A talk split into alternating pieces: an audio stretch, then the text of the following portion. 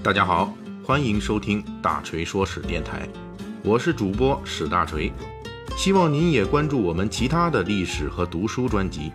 那里有更丰富的内容等着您。您也可以关注我的微信公众号“大锤说史”，在那里您可以伴着文字听我的声音。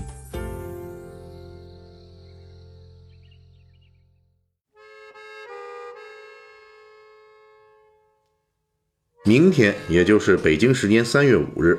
美国当地时间三月四日，第九十届奥斯卡金像奖颁奖礼将在美国洛杉矶的杜比剧院举行。届时，那里将吸引世界电影圈、文艺圈、时尚圈、娱乐圈乃至八卦圈的目光。《逃离绝命镇》《敦刻尔克》《水形物语》等等电影作品将迎来证明自己的机会。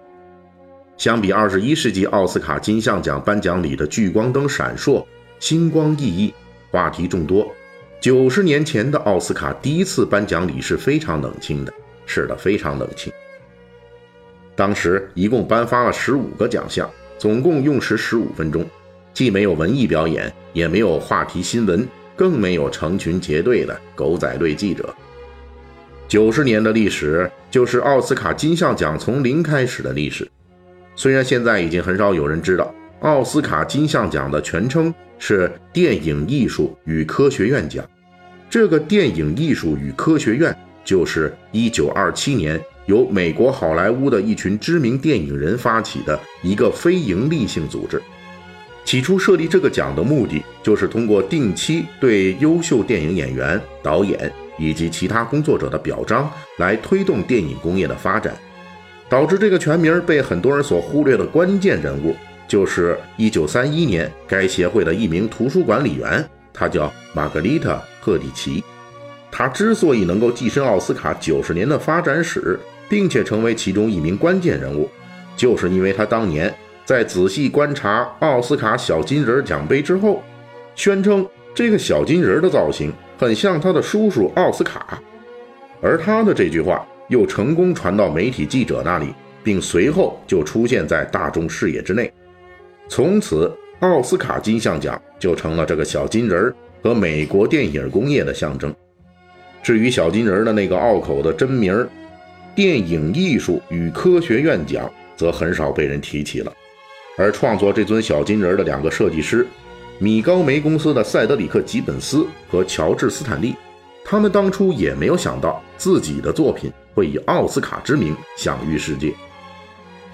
说起奥斯卡小金人儿，被人津津乐道的往往是那些囊括大奖的名导名角儿，比如获得最佳导演奖最多的约翰·福特，他获得了四次；还有四次获得最佳女主角奖的凯瑟琳·赫本，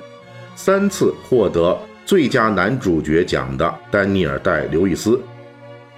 以及历届奥斯卡中获奖最多的三大影片：一九五九年的《宾虚》，一九九七年的《泰坦尼克》和二零零三年的《指环王三》。三大影片均是在当年奥斯卡金像奖角逐中斩获十一尊小金人。不过，还有一些人则是因为与奥斯卡失之交臂而被人们铭记，比如二十世纪最伟大的喜剧大师查理·卓别林。他就没有因为自己的影片获得过奥斯卡最佳男演员奖和最佳导演奖，与最佳影片奖也无缘。他虽然两次获得奥斯卡，但是都是荣誉奖。此外，还有一次获得了对于卓别林来说比较冷门的奖，那就是1973年卓别林创作的电影《舞台生涯主题曲》获得了奥斯卡最佳电影歌曲奖。类似的情况还发生在好莱坞悬念大师希区柯克身上。